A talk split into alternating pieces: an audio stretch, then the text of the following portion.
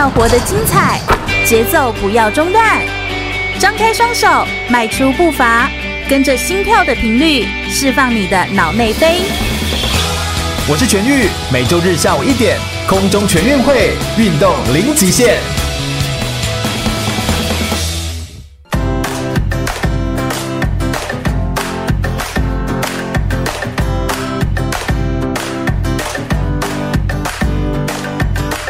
全国广播 FM 一六空中全运会，我是全玉，每周日下午一点到三点，在空中给你轻松好玩的运动讯息，还有体育圈内的大小事情。Hello，大家好，来到了空中全运会的节目现场，我是全玉。我们每个礼拜天的下午一点呢，在这边空中就是要跟大家介绍非常多关于体育相关的重点内容，同时也让大家更认识、跟了解一个运动，或者是认识一位运动选手。我们今天要来介绍谁呢？今天这位选手其实真的是。头衔很大，诶，可以这样说吗？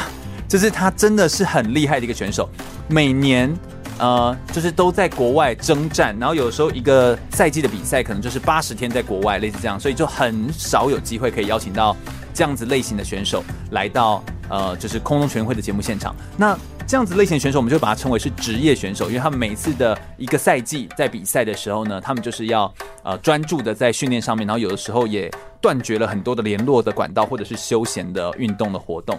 那他从小到大已经有十四年的时间都在钻研桌球的运动。而桌球，我们都知道华人嘛，哈，亚洲人，其实我们的专长的项目还有我们的身形体态，很适合来玩桌球运动。桌球运动其实是亚洲人的强项，不过要能够打到国际上面非常非常有成绩，其实也非常不简单。而这一位选手。他就是在过去最好的世界排名成绩是世界排名第三十六名，成绩是非常优异的男子单打选手。让我们掌声欢迎廖振廷耶！自我介绍一下吧。那大家好，我是来自高雄的廖振廷，然后我是桌球选手，我是台体大的学生。是是是是是。好，振廷他其实非常的紧张。哎，这是你第一次 上节目对不对？对，这是我第一次参加这个。就是节目，节目对，而且第一次踏进录音室，有什么感觉？嗯，我看到麦克风有点紧张。对 对，哎，但其实大家就没办法看到廖振廷本人，他其实看起来就是很木讷，然后也是一个小帅哥这样啊，就是，但他只是现在整个身体在有点发抖这样。我想说，哎，请放轻松好吗？哈，我们在节目当中就是要跟大家介绍。你这个运动，然后还有介绍你在做的事情，其实这是一件快乐的事情哦。那各位给我们介绍一下关于你自己的背景。你练了十四年的桌球，哎，对，从小学三年级开始接触到桌球，然后一直到现在，就十四年的时间。你是什么时候成为就是国家队的选手啊？你好像很小的时候就就成绩就很好了。对，因为就是自己非常真的非常热爱这项运动。对，然后。投入了非常多的时间在这项项目里面，然后也是因为是自己喜欢的，所以可以自己肯牺牲时间去训练。因为小学五年级第一次选上少年国手，然后六年级的话是第一次参加国际赛，但国际赛是那种东南亚那种邀请赛。小学的对，是去香港吗？去日本，日本对，所以小学的时候其实是去那次邀请赛。对，小学那时候是邀请赛，嗯，然后第一次参加正式国际赛是在国中三年级的时候，嗯，对，然后那时候拿了一个亚锦赛的十五岁团体第三，哦，OK，嗯，所以其实成绩也算是还不错啦，就是算初生之犊，对不对？就对，出去比赛有拿下成绩，对，那一年也拿了一个香港青少年的冠军，嗯，所以就是。尤其是在国三的时候，就是可以让我就是更坚定的走下去。对，要不然当时其实你也会觉得，就是到底是不是要练这个运动项目，而且就是到底只是要玩票性质呢，还是是认真认真来玩？没有，因为从小国小五年级玩，就是第一次选上摄影国手，我就想说，那我就一定要就是坚持的走下去。对，嗯，我认识郑婷这段时间呢，我就会觉得郑婷她其实就是一个。如果有他想要做的事情，他就想要坚持一直做到底。他就是那种一头栽下去之后，他就要 他就要猛猛的把它做完的那种人。所以也是要有一点执念的人，好像才能够成为一个优秀的运动选手。那后来成为国家队，真正成为国家代表队或披上战袍，你好像大学才进到左训嘛？但好像是高三就成为国家代表队。高三的时候就是国家代表队，是因为哪几场赛事吗？哦，因为是当选成人国手之后，就是国家代表队的一员。哦，但真正的国家队的话是只有五名选手，因为真正在出去国外比赛就只有五名。是，所以真正算到国家队的话是高呃大一的时候。是，对对对。所以其实成绩是很不错。如果以郑婷的成绩，最近这段时间啊，譬如说二零一九年他的世大运的团体是银牌，然后混双第三。二零一八年的时候，他得过很多，譬如说瑞典公开赛的双打是冠军，然后亚运会是团体第三名，然后斯洛维尼亚的公开赛是单打第三名。一七年的时候，当然就是世大运的团体的男双跟混双的铜牌，然后亚锦赛的团体第三名。然后二零一六年拿过非常多的冠军，U 二十一岁级的年终总决赛的单打冠军，比利时公开赛的 U 二十一岁级的冠军，跟保加利亚公开赛的 U 二十一岁级的冠军。所以二零一六年等于算是你的非常辉煌的一年，而且你现在好像才二十三岁吧，二十三岁而已。天哪，好年轻哦！就觉得每次我在录这个广播节目，就会觉得旁边坐的那个来宾啊，就是一个比一个年轻。就突然觉得天哪，压力好大这样子哦。这个一六年好像对你而言真的是一个很转转捩点的一年。对，因为一六年是我第一次去欧洲打球，然后换了一个新的环境，对，然后感觉更能够跟国际上接轨吧。就是那一年真的是学习到了非常多东西。嗯，而且那一年等于算是真正的出场，也不是哎，算第一次吗？也算是呃感受到那个德国的职业队。那种知名职业队伍的不同的就是氛围，对那种感觉，所以就等于去感受一下不一样的氛围，但当然也会感受到很多压力，对，自然而然就是这同时都是并存的这样子哦。好像桌球运动对你来说，好像已经是一个生活中不可或缺的东西，是不是这样？对，它已经是因为。十四年多，对 对，十四年都是都在打球，然后没有其他的娱乐的的活动，嗯嗯，所以能够连续坚持十四年在一个地方，然后把一件事情从头到尾做到好，然后一直打到我们所谓的就是欧洲的，譬如欧冠杯，然后甚至打到欧洲的职业的这个联赛，桌球的职业联赛，其实德国也算是世界桌球强国嘛，对不对？对，能够在那边。嗯站稳脚跟也是一件很不容易的事情。对，嗯，我想我们今天就是要来聊聊廖振廷他自己在很多面向上哦，包含他自己个人在生命历程当中有没有经历过哪些困难的事情，以及他从把桌球运动从原本以为说只是一个茶余饭后的休闲活动，变成他玩了十四年钻研在里面的桌球运动，到底它的难度又在哪里？那我们也会针对桌球运动的介绍的内容，分享更多关于廖振廷他在职业队当中发生的一些故事。不要走开哦，我们马上回来。全国广播 FM 一零六点一，生活最 easy。我是台湾短跑金牌杨俊翰，您现在收听的是 FM 一零六全国广播全域主持的空中全运会。继续回到全国广播 FM 一零六空中全运会的节目现场，我是全域。我们今天呢特别邀请到的呢是一位非常厉害的，算是职业队的。桌球选手，掌声欢迎廖振廷来到我们节目现场耶！欢迎振廷，有没有感觉有一百个人？振廷介绍一下你自己吧。大家好，我是廖振廷，然后我是桌球选手，然后来自高雄市。嗯，对，然后我也是台体大的学生。是是是，就是很有缘啦哈，刚好有机会认识到振廷这样子啊。振廷现在未来就是持续的往职业队，现在跟未来都是持续在职业队迈进。努力吗？对，就是一直都是在德德德国打职业队，嗯，嗯，就是接下来都是，接下来都是这样子。你可不可以跟我们分析一下，稍微说一下，就是我们目前亚洲人在桌球运动上面的这些优势，或者说是这个。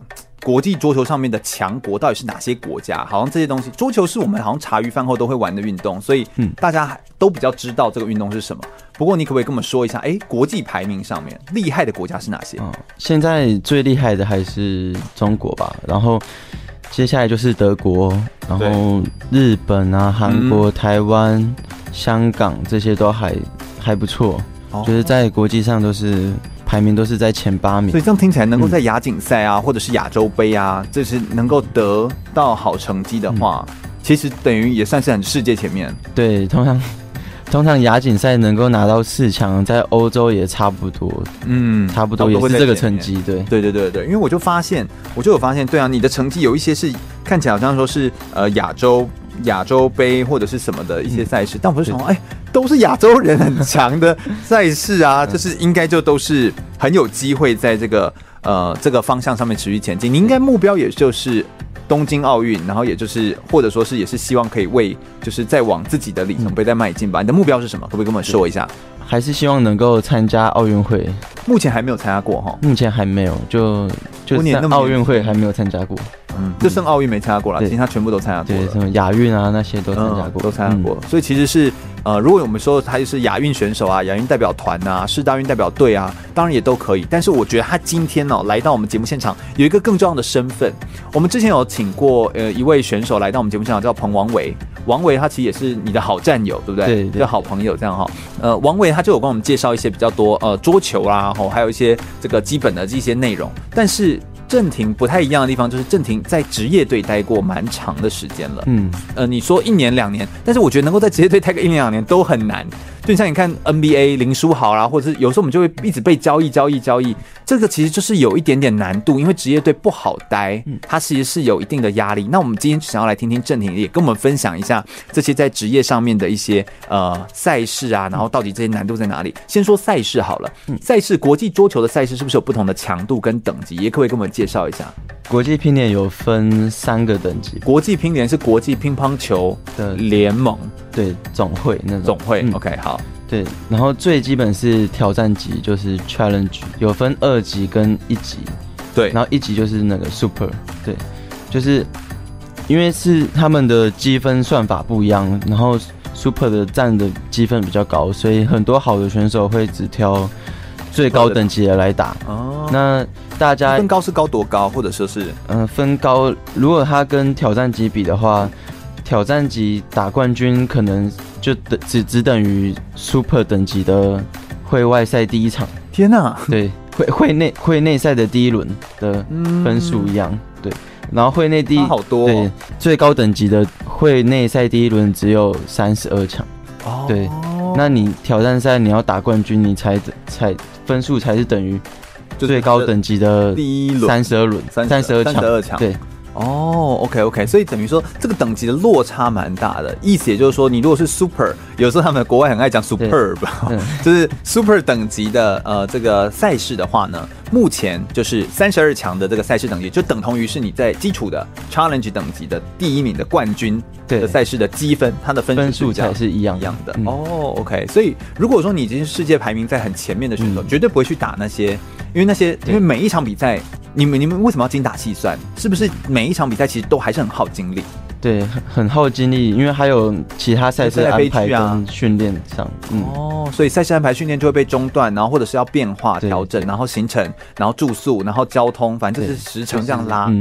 前一阵子我去跟那个呃卢彦勋，然后我们在聊的时候，就询问他一些问题，就问他说：“哎，其实真正职业选手，因为我们说网球叫 tennis 嘛，桌球叫 table tennis，所以我就想说两个都是职业选手，你也是职业选手，他也是职业选手，我就我就发现有异曲同工之妙。他就说最难的东西呢，其实不是在打比赛的本身，最难的其实是在比赛到比赛。”中间的那个移动、跟训练、跟交通、跟往返那个安排，他说那是最影响选手的东西。你也是这么认为？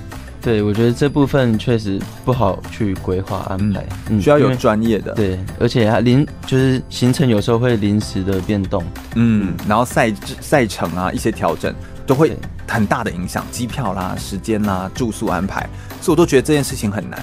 那在呃，你刚刚说的这个 Challenge 跟 Super 中间还有其他的赛事吗？中间还有二级赛事。Oh, OK，嗯，二级赛事就跟 Super 就是超级战，其实是差不太多。哦，oh, okay. 对，所以好的选手也会去参加二级赛事。是是是，所以其实这些比赛其实就是啊，那你可不可以说一下积分？积分为什么那么重要？它是每年归零还是怎么样吗？对，他每年会归零，然后他有几月几号归零吗？还是他是说，譬如说今天是，如果今天假设啦哈，假设今天是九月一号，嗯，那九月一号就是到明年的九月一号那一笔才归掉吗？是这样吗？对，他是，就是假如你是今年九月参加这个比赛，你是到明年九月这个时候，他就把你这个积分就全全部都扣除，不就代表你们所有的比赛都透明化、公开在网络上，对，都查得到的，都查得到。就跟现在他们的算法跟羽球也是一模一样。哦，对，原本桌球不是这样，原本桌球是就是每个人都有原本的积分，然后如果你战胜对手，然后对手。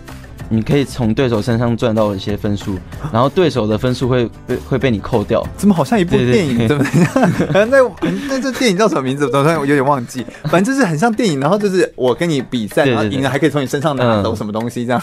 对，就类似。好激烈啊！好激烈啊！对，哎呦，但好像也蛮好玩的。对我我觉得那个以前的赛事也不错，对，也蛮刺激的。哦，那你们就会在。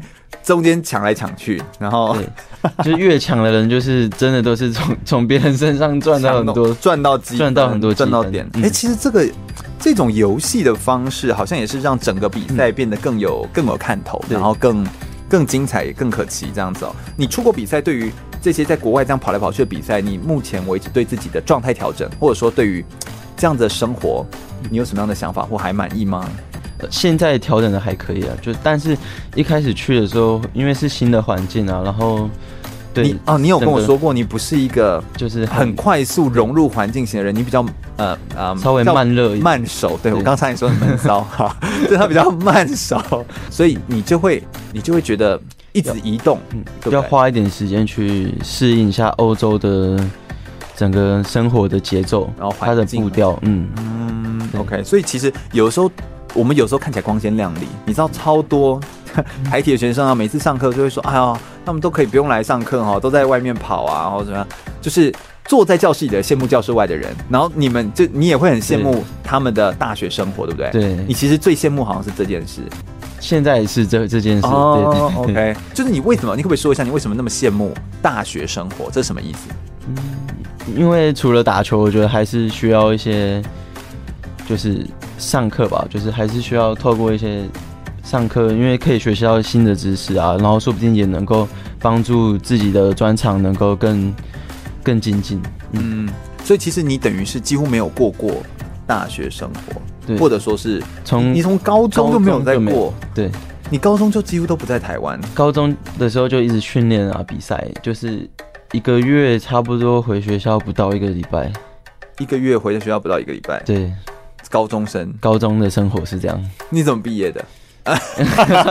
然后不要说好了，不要说，不要说好，反正就是就是就几乎都不在啊。那你说有时候这种到底要怎么安排？一定都要用特殊化的训练，或者是某一种呃特殊的安排表，或者是家教的方式来帮你做一对一的课程辅导，这样对都会比较是特殊安排。不过他们一样是在为国争光，并且也是在创造自己的荣耀，也为把这个荣耀呢连接给更多人，然后也希望可以帮助台湾的桌球界未来可以发展得更好。我相信，呃，在廖振廷身上。他其实有非常多更精彩的故事，我们等一下来聊一下，在国际上面的这种职业的桌球联赛，他们到底在比赛上面的安排啦，或者是他们在赛事当中到底是怎么样来进行，又有哪些精彩跟刺激的内容，可以来跟我们分享一些有趣的故事呢？我们稍微休息一下，马上再回来哟。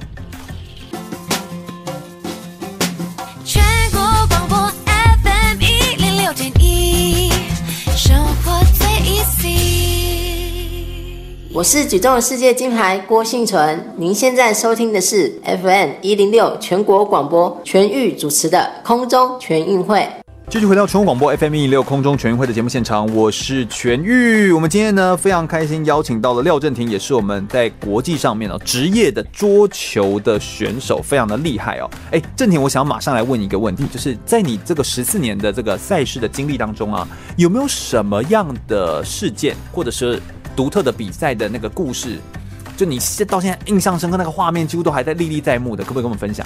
就是之前参加过一次 U 二 U 二十一岁的年终总决赛，嗯，那是一个世界巡回赛吗？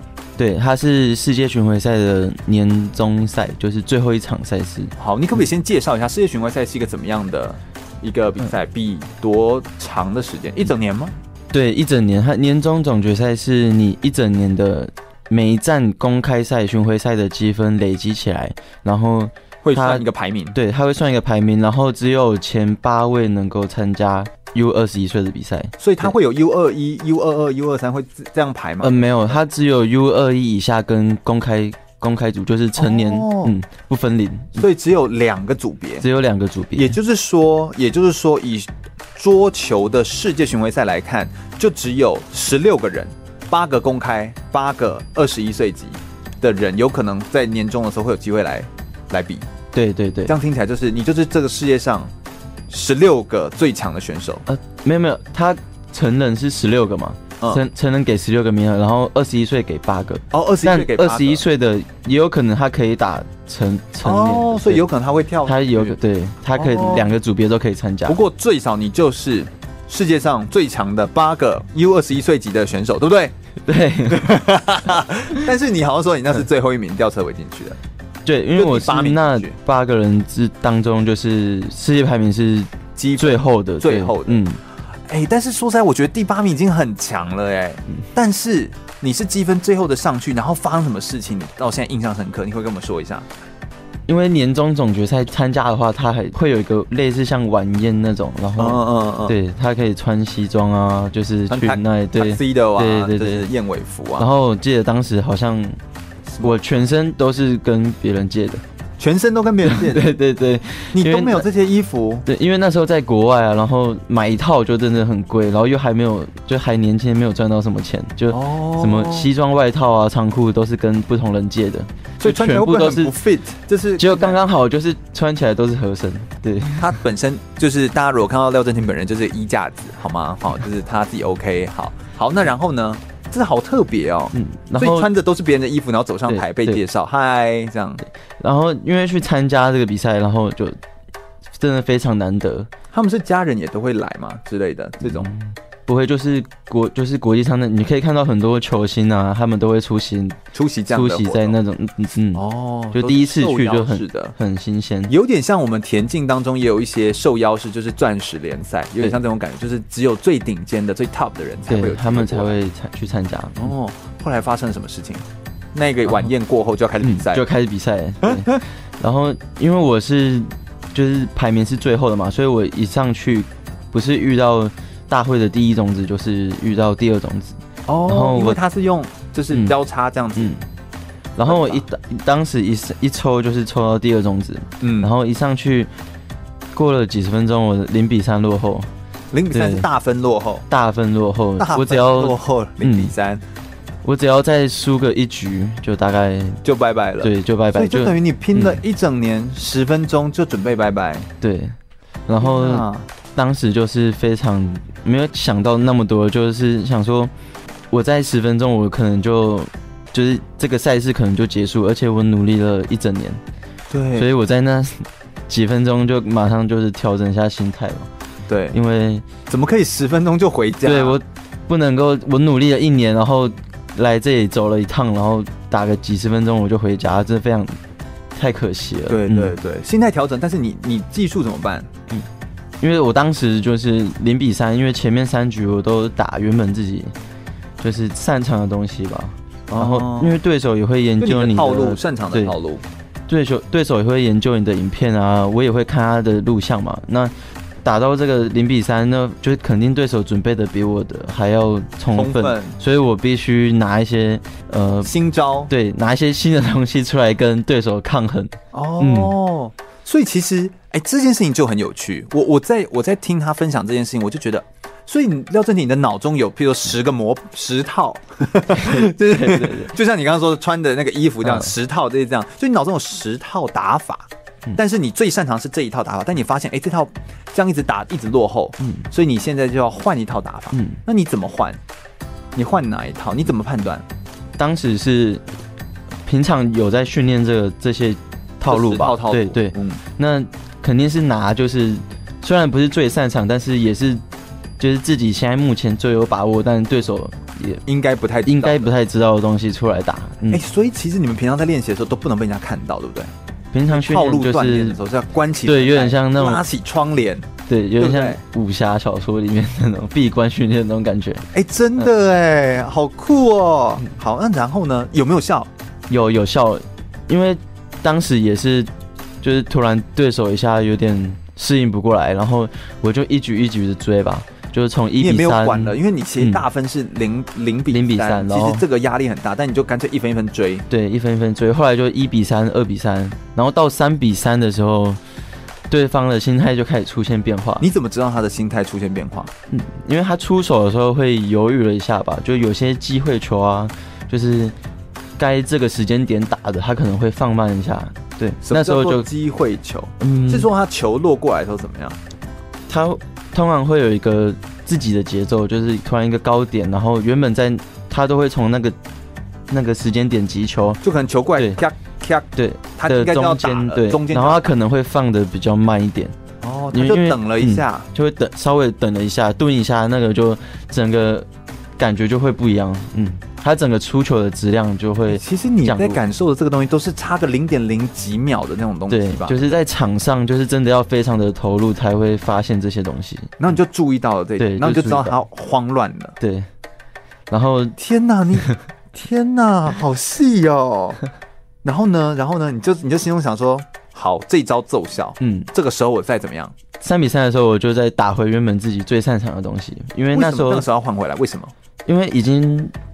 不是技术上的问题了，三比，因为已经打到最后一局了，然后都是通常都是在比谁的心态，心态更更平稳、更笃定，对，更笃定，出手更坚决。嗯、哦，所以其实最后三比三，当大分是三比三的时候，其实就不是在真的是技术对对抗，是心理心理对抗。嗯，通常打到最后一局都是在打心理战。哦，嗯、天呐，好精彩哦！后来有赢吗？后来四比三逆转，那他应该整个崩溃吧？对，他应该非常非常。你的对手是是哪里人？香港的，香港的对手。当时、嗯、当时对手，嗯，哦，然后你就已经感觉出来，嗯、而且你也感觉出来他害怕了。对，就是那种东西，就是在真的是要在现场，就是而且在那种毫秒之间。对不对？对，哎，听说你后来这一个系列的，就是世界巡回赛 U 二十一岁级的年终赛，你拿到冠军，你后来是这样一路打上去？对，后面两场就非常轻松，两场都是四比零就战胜对手。天哪，那大家一定没有料到，因为你是当时排名第最后一个补上去的，嗯，对吧？对。你你那个心态你怎么想？你当时已经是第八名，很多人如果是选手，一般人有时候就说，那我去旅游好了，就是我去就是说我去一个大赛，然后就说啊，好，我也没想到自己可以受邀哎，那不然去旅游一下这样子。你不是这样想？对，当时要去参加之前就是想说，那我第八名，那我就去拼你们，就以拼你们的心态去，嗯，然后就没有想那么多啊，然后。就跟他拼了，对，就跟他拼了。我能赢一场就是一算是就就是我赚到了，嗯，而且你还现在是真的赚很大，好像这一场这一场过后，呃，它真正影响到你，好像有一些很实质的影响，对不对？你的排名怎么往上升，对，后面整个半年就是整个。世界排名上升的速度真的是很快，非常的快，嗯、然后就拿到自己没有想到最好的世界排名，就是你目前最好的成绩是世界第三十六，对，世界排名第三十六，所以就是在那个的前那个之后，就往上上升的速度很快，对，嗯，所以其实有时候人生当中有很多的，我觉得啦，有很多的遇到的各种各各样的状况，所以他必须要相信自己是真的可以做得到的，而且他是拼跟怕输之间，他到底怎么样去把自己的这种。犹豫的心态或担心的心态都抛弃掉，然后真的跟他拼，然后拼一个很笃定的感觉，然后把这件事情可以踩下来。我觉得廖振廷身上真的可以看出，从赛事上面就可以看出他的性格跟他的个性上面的不同。我们稍微再休息一下，等下再回来聆听更多廖振廷在桌球场上的精彩故事哦。马上回来。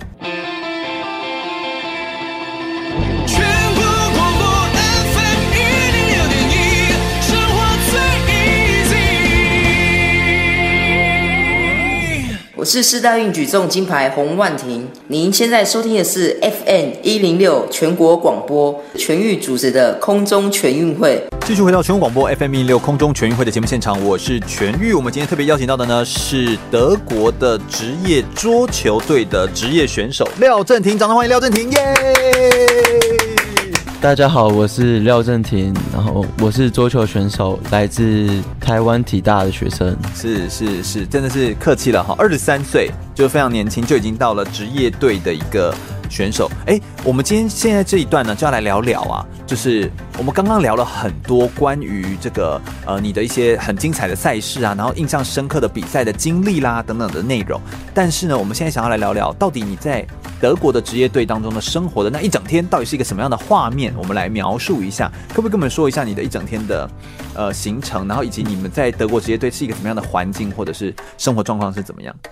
我们在德国训练地方呢，还有住的啊，都是在郊区，所以不是在德国的市中心。对，不是在市中心，它有一部分是因为在郊区，就是比较能够专心训练啊。嗯，对，嗯，也才不会就是训练完然后到外面到处乱跑。嗯，是是是。然后我们每天早上都是大概七点五十起床，然后之后就八点半吃早餐，九点十五分开始训练。是，嗯，所以这是早上的第一餐的训练。对，早餐早上都通常都练到九点半到十一点多，嗯，十一点左右。嗯。那你们用餐大概是几点吃饭？用餐的话，十二点到十二点半，大概是这段时间。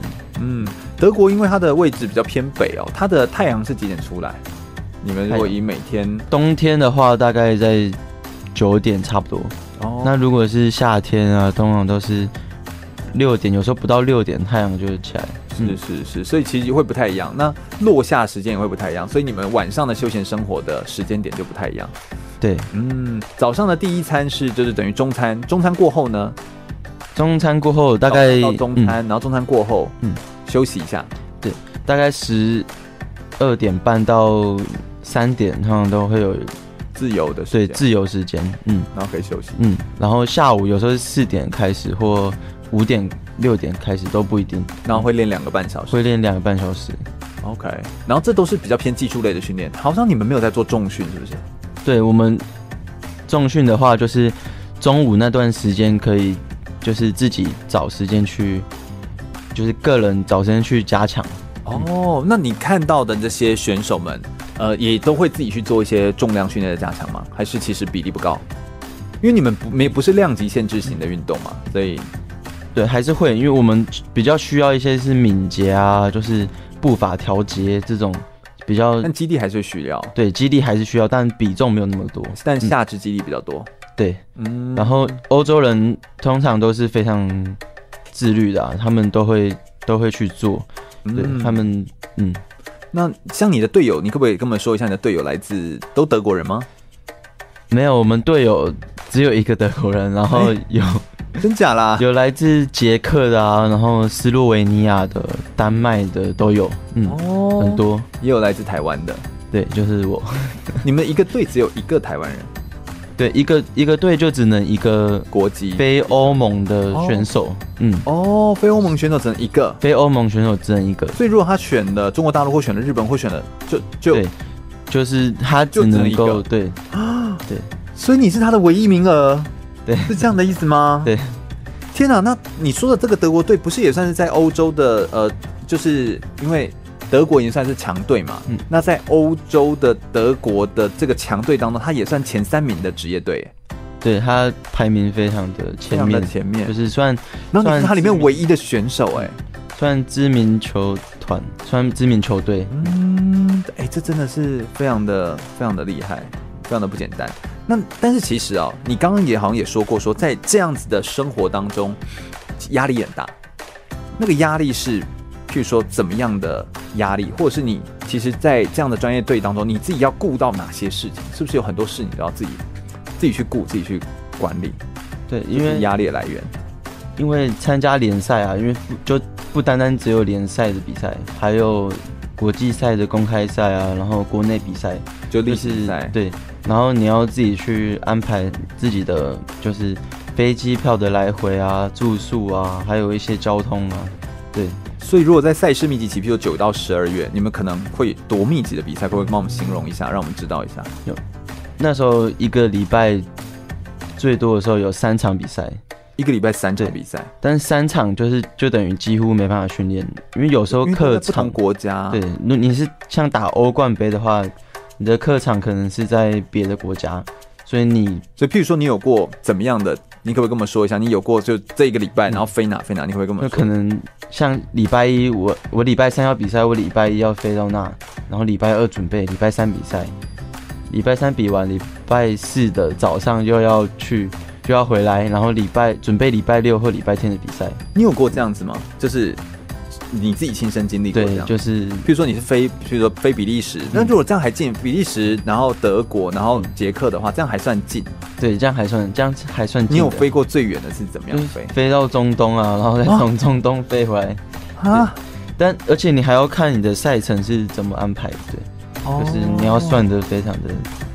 所以在这些在飞行之间，还有在这些的赛事安排当中。我觉得它对于一个选手的生活的整体来说，其实是一个非常重要的关键。不过你们应该也还是会放松一下吧？每个星期礼拜五啊，嗯，晚上礼拜六的时候，通常都是调整自由，就是自由看训练，嗯，所以礼拜五我们下午训练的时候，都会就稍微聊一下，我们也就是今天晚上我们要有什么活动啊，然后哦，所以我们对周五晚上有点像是 Friday night，就是一个开心日。所以星期五的每每个星期五的下午，教练都会很生气，会生气，因为我们训练 训练到一半都会聊我们晚上要做什么。那你们都做什么啊？是有什么东西特别好玩？而且你们在一个郊区，然后你们放假时间又不多，你们等于不可能出去玩旅游嘛，对不对？对，因为我们就是整个训练中心有十几二十个球员啊，然后他们我们，所以我们有租很多个 house，嗯嗯嗯，就有些是三四个球员住一个 house，一个大 house，对。然后我们都会轮着啊，轮着看这个星期五是要去谁家哦。对，然后我们可能会玩一些像类似德州扑克这种哦。呃，等于说是小赌一下 这样，听起来就是有点像这样子。不过就是不会有是大的数字，然后就是大家，譬如说赌输的人是要打扫这个，因为毕竟是用人家的房间嘛，嗯，就类似这样，这个好玩呐，for fun，然后放轻松这样子。然后德国人应该也很爱喝啤酒吧？对，德国啤酒确实还还不错。所以就是你就会发现，就是不一样的生活。然后他们也都是，而且我觉得有时候很特别，就是都是职业的选手，然后都是呃厉害的这个桌球运动员聚在一起，然后来自世界各国，然后就是在就是舒服放松的状态之下的时候，互相聊聊天，然后交换一些想法跟意见。其实这也是很珍贵的友谊。这件事情其实我觉得也很重要。你好像有说德州扑克好像又反映出他们桌球的什么好坏？什么？德州扑克就是，对，我们很喜欢玩它的原因是因为他也需要猜到就是对方的心理，就是看他当时是在想，对他当时要想什么，他就是是不是什什么时候说他 是不是是不是骗人的还是什么？哦，就跟桌球有点有点类似啊，就是他就是非常。需要动脑的一个游戏、嗯、哦，所以像你在队上，你们有一个呃，算是大的学长，算是队长，他算是世界排名第十五名嘛，对的一个选手。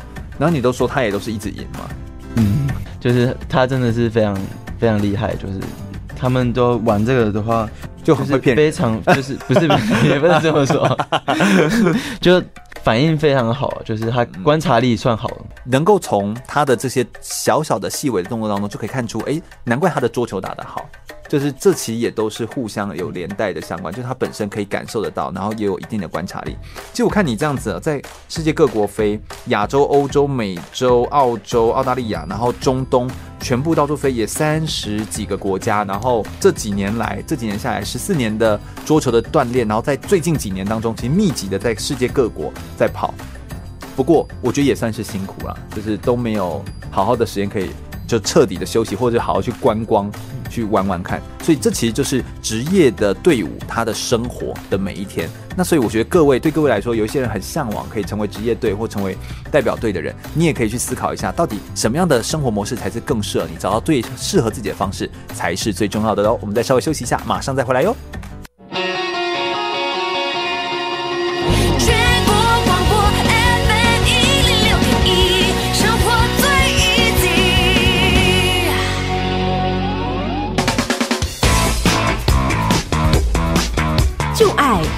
运动，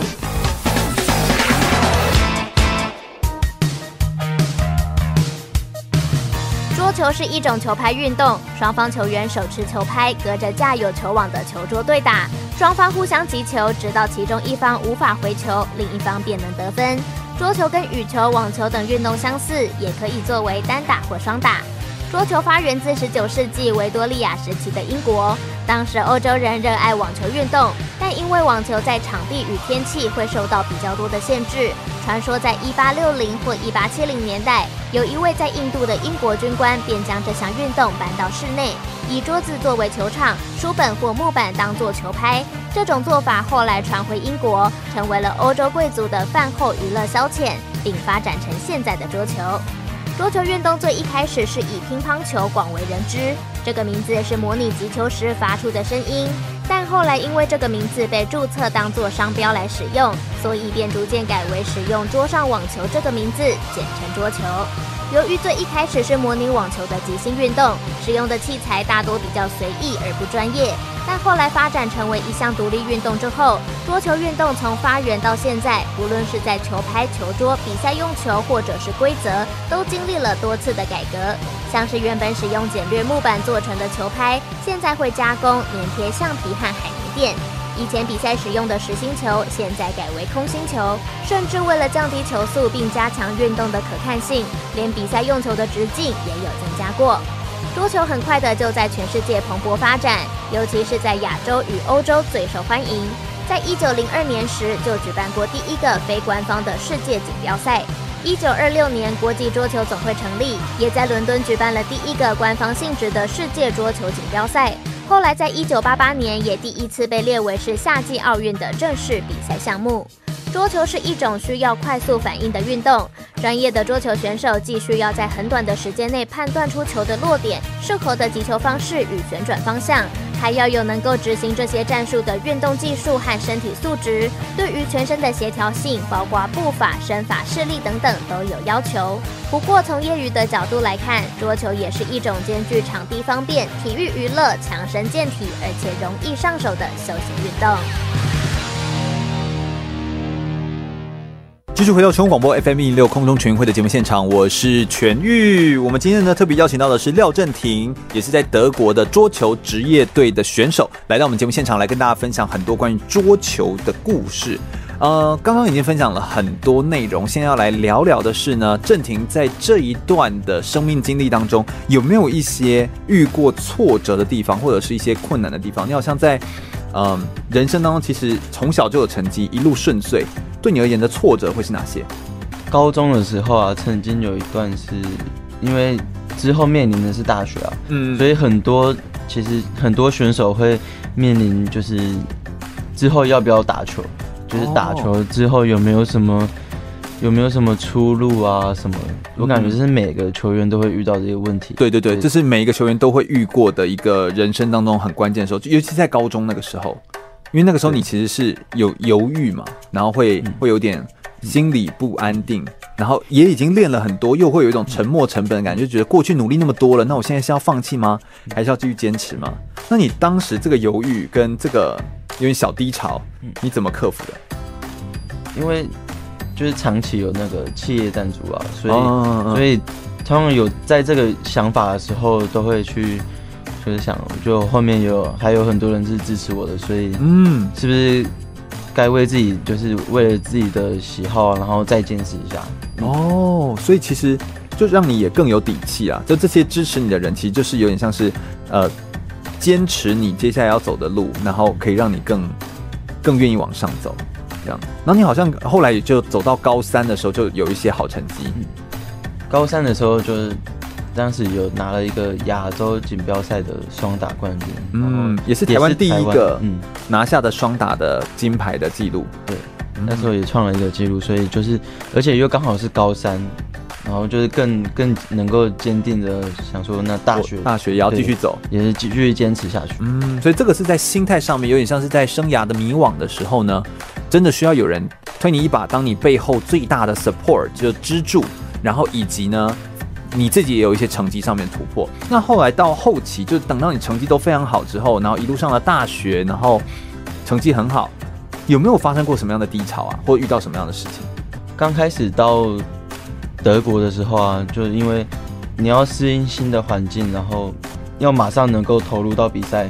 对，当时就出现一些蛮大的问题吧。嗯，因为当时换一个环境，然后没有教练啊，就是什么东西都要自己来。嗯嗯，所以当时压力就是真的非常大。然后赛事又多又紧凑。对，然后有的时候这样子的安排的时候压力大，那压力大之后造成什么样的不好的结果？你后来发生了什么事？当时一去啊，那个两个多月吧。对，我几乎没有赢球，所以就你刚签约的那两个月，对，签完打了两个两个半月，差不多三个月，嗯，那时候一场球都没赢，就输了，连输了七场。天哪，以职业赛来说，好像有一点严重，对不对？对，然后因为当时啊，就是还有其他就是别的队在这里训练，然后他们就会说。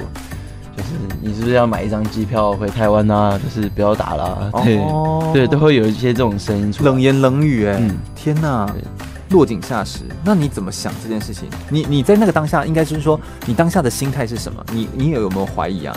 当下就是肯定会怀疑自己啊，就是我是还有没有这个能力，能够在这个国际上能够能够跟他们抗衡，能够有一些，就我还没有东西可以跟人家打，对，还有没有一些作为能够出来。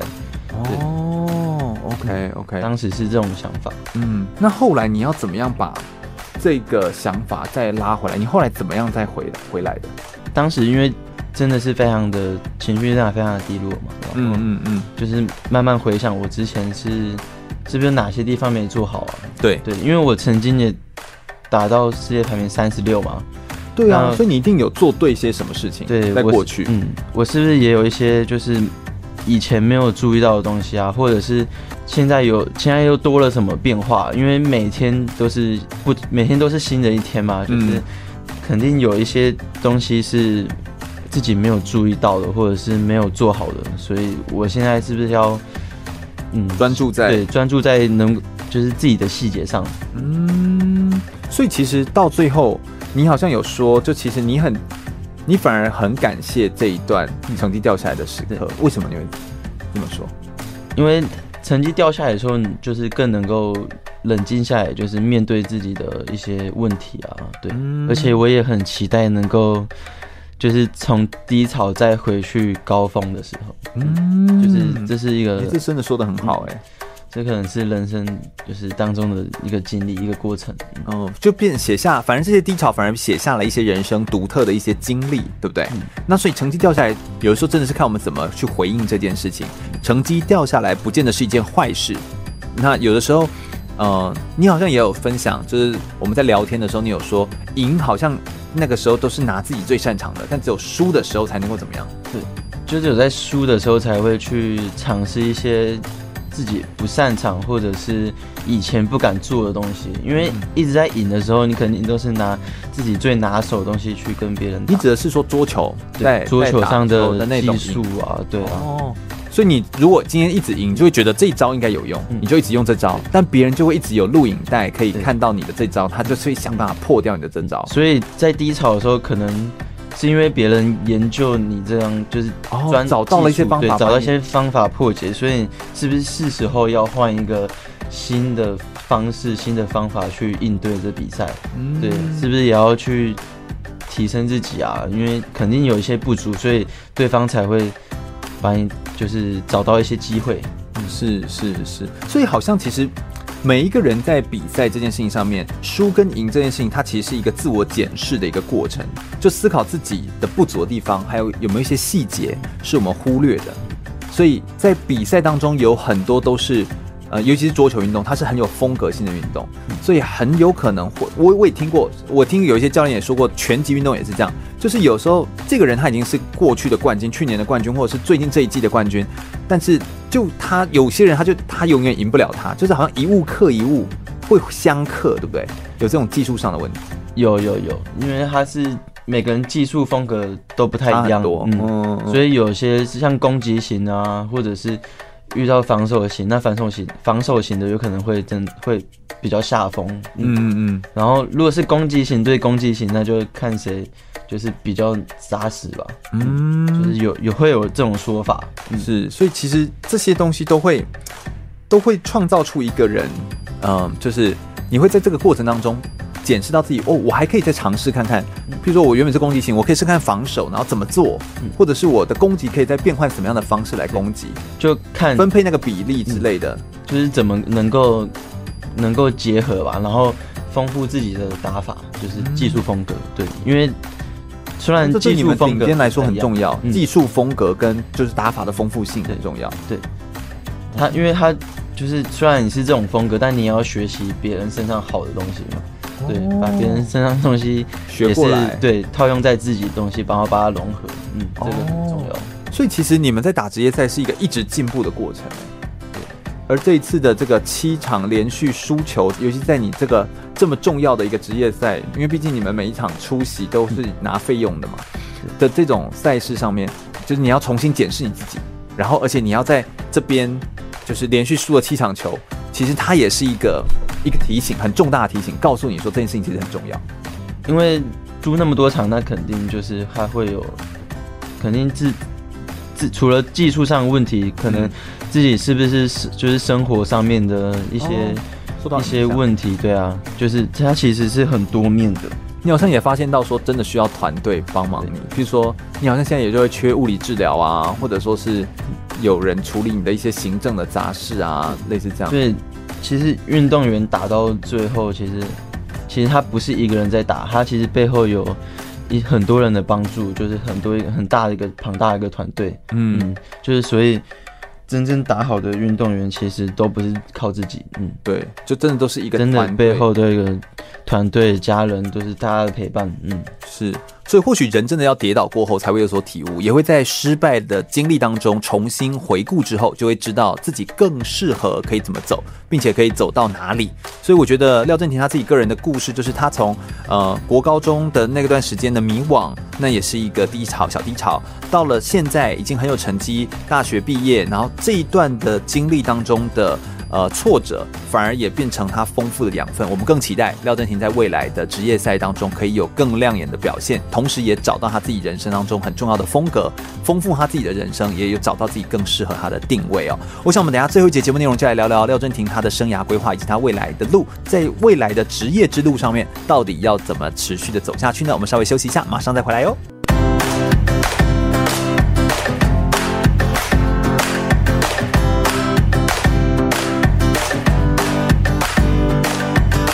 继续回到全国广播 FM 一六空中全运会的节目现场，我是全玉。我们今天邀请到的廖振廷来跟我们分享哦，从好多的面向，包含从职业的呃这个桌球赛事呢，他到底是怎么来比赛的？他们的赛事当中，他们如何纾压，如何进行他们的流程安排？他们一整天的日子是怎么来过？他有遇过哪些很挫折的事情？又有哪些呃觉得很有趣的生活的方式？以及他对于这个职业赛，还有在国际上面的比赛呢，跟台湾之间的赛事当中的不同的地方？都有稍微做了一些分享哦，然后也把他自己个人的故事更立体化的来跟我们做一些描述。我想最后一段就要来谈谈他的生涯规划了。谈生涯规划一定要先了解一下你的价值观，所以我觉得要先问一下，刚刚你也分享了你的遇到挫折，连续出七场的职业赛的比赛的时候，你要怎么样再走回来？甚至你还要心中认为说，未来我就要继续往上升了，我不会再往下掉了。那种心态代表你一定有某种价值观，是不是有一些话语其实很常会激励或鼓励到你？有没有哪些话你可以跟我们分享一下？然后跟也跟我们讲一下为什么你那么喜欢这些话语，好不好？通常在那个低潮的时候啊，都会告诉自己，在希望跟失望的决斗中，就如果你用勇气跟坚决的双手紧握着，嗯，觉得胜利一定是属于希望。嗯，哎、欸、哎、欸，这个紧握又有一种很像桌球在打桌球的感觉，对不对？对对对，所以胜利其实是属于希望。哎、欸，为什么这句话对你而言那么有感觉？哈，因为我只怕就是在国际上没有办法。跟对对手竞争嘛，嗯、因为这选手肯定是想要打好，肯定都是不怕不怕训练苦啊、累啊什么的。嗯嗯嗯，对。但你只担心自己没办法进，对，没办法在就是国际上能够能够有所作为，嗯，有所突破，对不对？对，所以这对你而言，其实最重要的其实是呃，你可不可以突破，可不可以有所有有竞争力，这样这才是最重要的，嗯、而不是。而不是其他的事情，其他事情反而都是其次。这样对，可不可以跟我们聊聊？就是呃，刚刚我们有说到，就是台湾的训练其实跟国外的训练其实真的也是不太一样。那你在国外的训练的时候，你用不同的这个国外的这个教练的方法，还有教学的方式来帮助自己更加的增进。未来你也会想要当教练吗？我很想问一下，就是你已经学了这么多种的不同的方式，你的生涯规划上面，你对自己的想法跟期待会是什么？我还是希望可以在就是贡献桌球，就是比较多的吧。嗯，但不一定是教练，对不对？对，也不一定是教。你希望可以怎么样的方式贡献？你可不可以跟我们分享一下？就因为还是会有一些管道，因为毕竟是在国际上，就是国际上比赛，所以会说要影片吗？或什么吗？嗯，类似像就是可能有没有对啊，有没有需要就是国外比赛的啊？就是嗯，我比较参加俱乐部，对啊，那种都可以就是推荐啊。但是。去国外比赛，如果真的有选手是桌球选手，他未来真的桌球小将，想要到国外去的话，嗯、想要这样看看的话，对，那你就想要找的是真的想去的，真的想打，对。然后是你想要走职业的那种选手，要有决心，你要看着他眼睛，对不对？嗯，他跟他说你是真心想去，那你会想要帮他，对。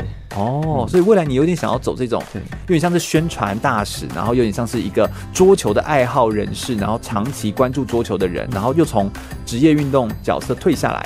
之后，你希望做的是推广，然后跟帮助更多的青年的选手们可以表现得更好，这大概会是你很希望做的事情。对，嗯，所以其实我觉得啊，我就喜欢郑婷这一点，就是我觉得有些时候我们在问一些选手未来要做什么，大家都是教练、老师，然后就是你知道，就是永远都是这些答案，然后我就觉得不一定啊，为什么？我们人生有好多条路可以走，那有时候都是我们自己把自己的路给走窄了，而不是别人。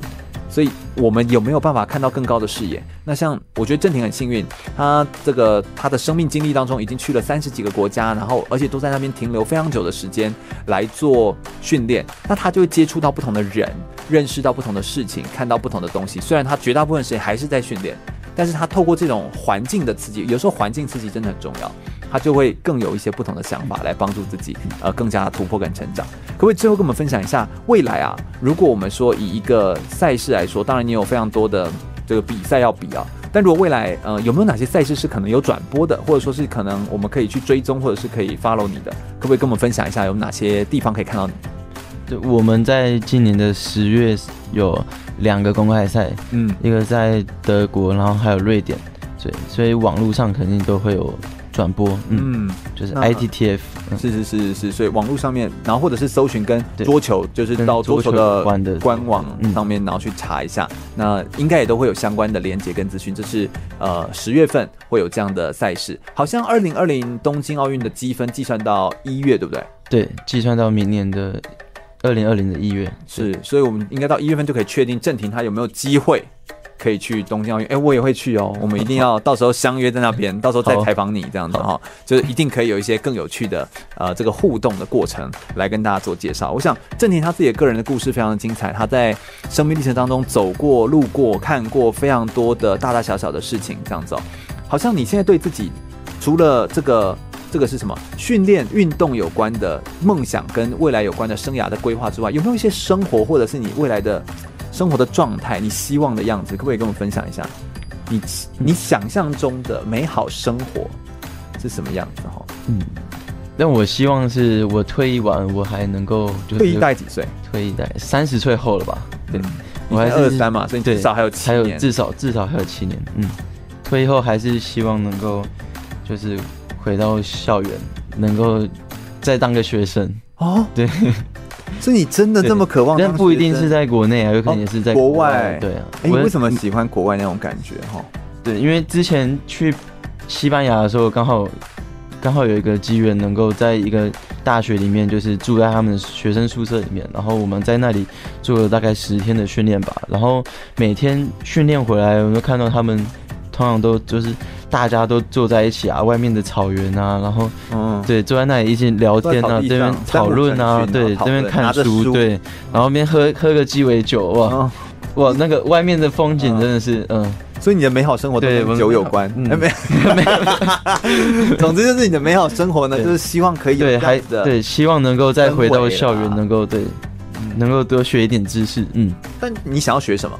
学什么都好是吗？对，学什么都好，就是还想要体验一下那个真正的真正学生的生活。嗯，哎，真的哎，所以你看，没有的东西才更有价值。就是他就是没有体验过学生生活的时候，他就一直渴望当学生。那你看，听现在听我们广播的人，都是觉得他们多么渴望你的生活，对不对？所以人生真的是永远不满足，但是就是在这样的过程当中，人生才有追求啦，才有追求，可以不断的不断的往上升。那我相信郑婷，她一定可以透过她的努力，持续的往前进，让她的这些梦想真的都可以逐步的来实现。而且她现在还那么年轻，未来真的非常有机会，我也非常看好你。好，谢谢谢谢。那我想我们今天的节目内容就差不多到这边。空中全运会呢，它是一档专门在介绍体育教育、体育文教类的相关的节目内容哦。那我们每次都会介绍一个新的运动项目，或者是介绍一个运动项目的呃深入的专访，或者是我们会专访一个运动选手他的生命故事。纵使每一个运动项目听起来像嗯都是打打球啊、篮球、羽球、网球都是这样的项目，但每一个人因为他的独特性的不同，他都会产生出独一无二的生命的故事，而这也是空中全运会希望可以带给大家的。如果你对空中全运会节目内容有兴趣的话，欢迎可以上脸书来搜寻“空中全运会”，注意“全”是一个草，这个安全的“全”哦。空中全运会，我们每周日的下午一点到三点在空中等你喽，拜拜。